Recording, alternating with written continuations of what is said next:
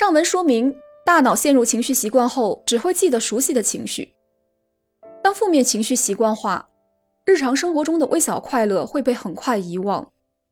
现在介绍一个对策：朴医生的病人复诊频率不一，有的一个月一次，有的一周一次，也有每隔两三天就来一回的。朴医生在诊疗开始会询问他们：“您过得怎么样啊？”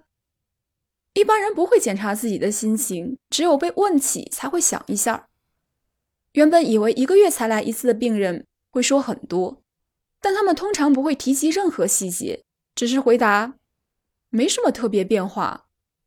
实际上，就诊频率越高的人越能具体回答。这样，朴医生领悟到，经常回顾自己的情绪非常重要。他嘱咐每个病人，即使没来医院，也要每天晚上回想一下。当天发生的好事，值得感恩的事，哪怕只是极微小的幸福感，也要记录下来，多看看。后来，这些病人谈起近来的生活，有了很多正面的情绪和回忆。分享过程中，脸上越来越多笑容。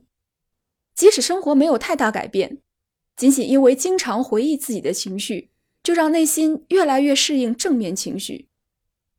不过有病人困惑，怎么可能总发生好事呢？的确，生活不会事事如愿。